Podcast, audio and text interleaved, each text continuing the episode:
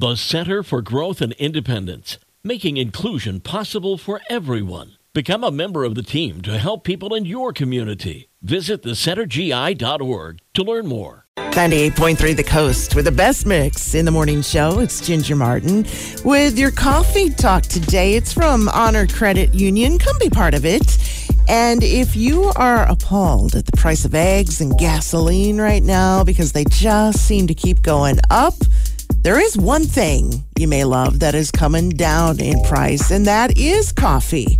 Arabica beans grown in Brazil had a bumper crop last year, so supply and demand ec- economics will come into play.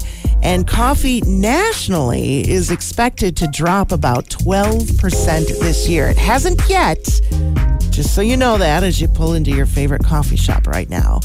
I'm not sure if the price of chocolate is going to go down this year, but I do know what the most popular Valentine's Day chocolates are. I mean, if if you plan on giving a heart-shaped box of chocolates for Valentine's Day, you might want to choose from this list.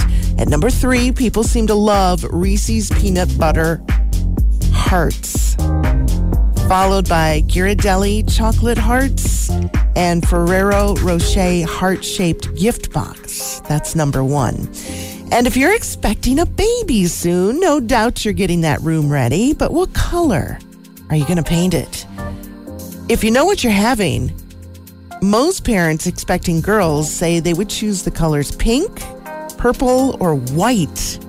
And if it's a boy, parents would like to paint that room blue, white, or green. And when it comes to parents actually admitting to what they would rather have, a boy or a girl, mm, 19% of people polled uh, said they wanted a boy, 15% said a girl, which means 54% said they had no preference. And if you are having a baby soon, congratulations. That's Coffee Talk for you this morning from Honor Credit Union. Come be part of it from 98.3 The Coast.